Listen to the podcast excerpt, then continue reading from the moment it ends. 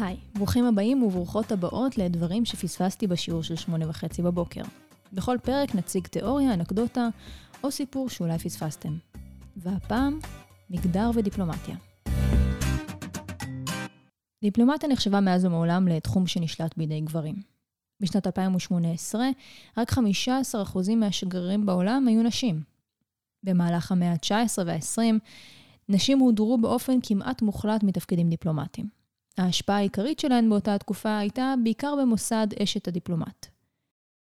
בזמן שתפקיד הדיפלומט היה שמור לגברים, וביתר שאת לגברים הטרוסקסואלים המשתייכים לשכבת האליטה, אשת הדיפלומט שימשה כמארחת של קבלות פנים וארוחת ערב, התנדבה עם החברה האזרחית ושימשה כחוט מקשר בין האזרחים ובעלה הדיפלומט. בארצות הברית, השפעתן של נשים על תהליכי מדיניות חוץ הייתה מוגבלת. לנשים מעטות בלבד הייתה השפעה, והן פעלו כמבקרות מחוץ למערכת עצמה. מספר קטן מאוד של נשים כיהנו בתפקידי ביניים בשירות החוץ, ואף מספר קטן יותר מונו לשגרירות או לתפקידים דיפלומטיים חשובים. כאשר ג'ין קיק פטריק מונתה לשגרירה של ארצות הברית באומות המאוחדות ב-1981 על ידי הנשיא רונלד רייגן, היא הפכה לאישה הבכירה ביותר בתפקיד דיפלומטי בהיסטוריה של ארצות הברית. בנוסף, נשים בשירות החוץ של הברית נתקלו באתגרים שהגבילו את יכולתן לפתח קריירה ארוכת טווח. אחד האתגרים הללו, לדוגמה, היה החוק שדרש מנשים לעזוב את שירות החוץ לאחר נישואיהן, ובוטל רק בשנת 1972. ההתפתחות האיטית של עולם הדיפלומטיה עבור נשים התרחשה במקביל לתפוצה הגלובלית של ארגוני נשים בינלאומיים, שקידמו שוויון מגדרי. בשנות ה-90 של המאה ה-20, המאמצים הללו הבשילו לכדי יצירת קואליציה רחבה של מדינות, ארגונים מדינתיים וארגונים לא מדינתיים, שחברו יחד על מנת לקדם את שילובן של נשים בדיפלומטיה. כחלק ממסגור השוויון המגדרי כנדבך חשוב בסוגיות של שלום וביטחון, מועצת הביטחון של האו"ם העבירה החלטה מספר 1325.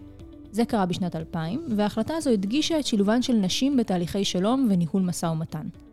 ההחלטה הזו נחשבה לאבן דרך חשובה בדרך לשילובן של נשים בתפקידים דיפלומטיים.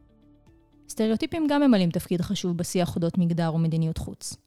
על פי הדעה הרווחת, נשים נתפסות כאדיבות, משתפות פעולה, רחמניות, חמות ועדינות, בזמן שגברים נתפסים כיותר אגרסיביים, נוקשים וכוחניים. לא מפתיע. הסטריאוטיפים הללו הובילו חוקרים לייצר מסגרת תאורטית, שנקראת Gender Issue Ownership. לפיה האנשים נוטים להשתמש במגדר של הפוליטיקאי על מנת להעריך מהן העדפות הפוליטיות והמדיניות שלו או שלה. לדוגמה, נשים נתפסות כליברליות יותר מבחינה פוליטית, ונוטות יותר לעסוק בתחומים כמו חינוך, רווחה, בריאות וסביבה. לעומת זאת, גברים נתפסים כיותר שמרנים מבחינה פוליטית, ונוטים להתעסק בתחומי מיסים וצבא. אחד הנושאים שנידונו בהרחבה במחקר על מגדר ודיפלומטיה, הוא האם נשים נוטות יותר לשלום מאשר למלחמה. ישנם מחקרים שמראים כי נשים לא תמיד נוטות לשלום. באחד המחקרים שהתפרסם בתחום, נבחנו עשרות משברים בין שנות ה-60 עד ה-90, בהם נשים היו במוקד קבלת ההחלטות הבינלאומי.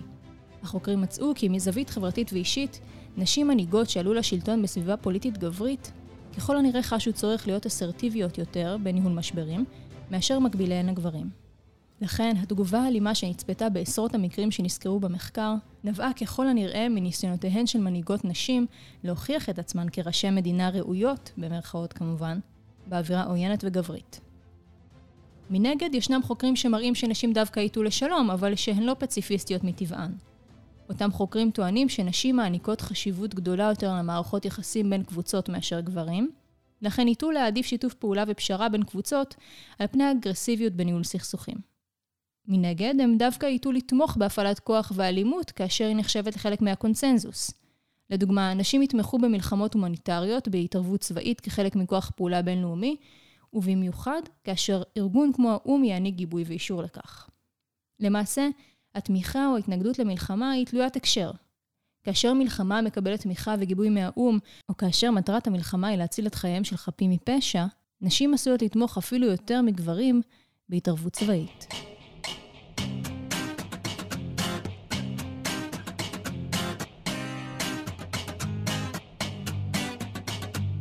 זה היה עוד פרק של דברים שפספסתי בשיעור של שמונה וחצי בבוקר.